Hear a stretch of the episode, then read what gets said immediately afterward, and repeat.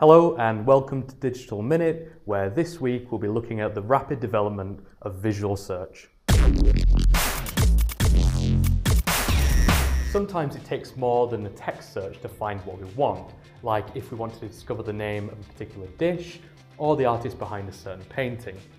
Brands like Pinterest and Amazon have started to use machine learning solutions to deliver answers to our everyday dilemmas, all with the aid of image search. In online home retailer Wayfair's case, customers may be searching for a product they've seen in a magazine.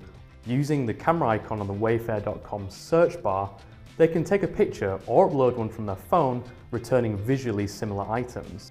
Investing in these visual search engines should help brands like Wayfair gain a competitive advantage over other e-commerce sites. And if you're wanting to stay ahead of the curve, you're going to need to start thinking about a camera strategy pretty quickly. We'll be writing more about this in the coming weeks, but in the meantime, check out our white paper library to unlock more digital marketing insight. Thanks for watching. I'm Scott Malthouse, and that was your Digital Minute.